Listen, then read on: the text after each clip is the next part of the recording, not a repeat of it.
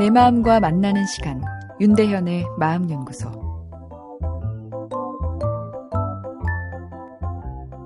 안녕하세요. 오늘부터 마음연구소를 함께 하게 된 윤대현입니다. 수년 전부터 힐링이 유행입니다. 힐링, 이쁜 단어이지만 세상이 멋지고 살만해져서 유행된 것은 아닌 듯합니다. 마음이 힘드니 힐링이 유행이겠지요. 힐링이란 좋은 단어도 이곳저곳 너무 사용되다 보니 그 힘을 잃어가고 있습니다. 우리의 감성 시스템은 그럴듯한 자극에 훅 빨려 들어가 반응하지만 빠르고 강한 자극은 내성도 금방 생겨버립니다. 힐링 힐링 해도 옛날만큼 효과가 없어 보입니다. 감성 시스템이 지쳐 에너지가 고갈된 것, 영어로 번아웃 신드롬, 에, 우리말로 소진증후군이라고 합니다. 다르게 표현하면 스트레스로 인한 뇌피로증, 즉 스트레스성 뇌피로증입니다.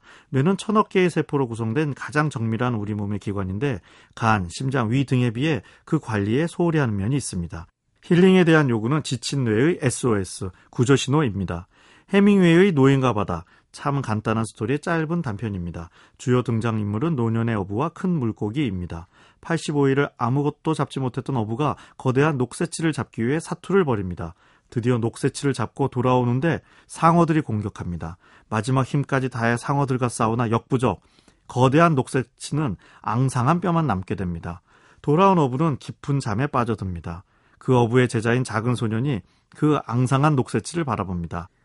아마도 그 소년의 눈에는 늙은 스승에 대한 존경의 마음이 담겨 있지 않았을까 싶습니다.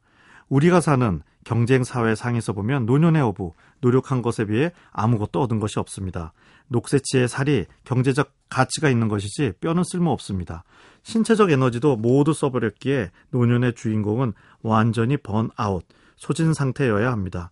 그러나 소설을 보면 그렇지 않습니다. 아무것도 얻은 것도 없고 고생만 죽으라고 한 것 같으나 감성 에너지는 오히려 충전되어 있습니다. 우리 감성 시스템은 디자인되어 있기를 내 삶이 가치 있게 느껴질 때 에너지가 충전됩니다. 오늘을 희생하고 열심히 노력해서 성공하자. 그러면 행복할 것이다. 라는 생각 맞는 말입니다. 그러나 반만 진실입니다. 성취를 하는 것과 그 삶을 가치 있게 인식하는 것은 다른 과정입니다. 성취에만 치중하다 보면 가치를 느끼지 못하기 십상입니다. 어떻게 하면 가치 중심적인 삶을 살 수 있을까요? 거리두기가 효과적입니다. 거리두기 어렵지 않습니다. 일과가 끝난 후 귀갓길에 잠시나마 걷는 것, 오랜만에 서점을 가 시집을 한 권 사는 것, 모두 거리두기입니다. 거리두기의 감성 충정 효과는 입증되어 있습니다. 오늘 하루 나만의 거리두기 즐겨보시지요.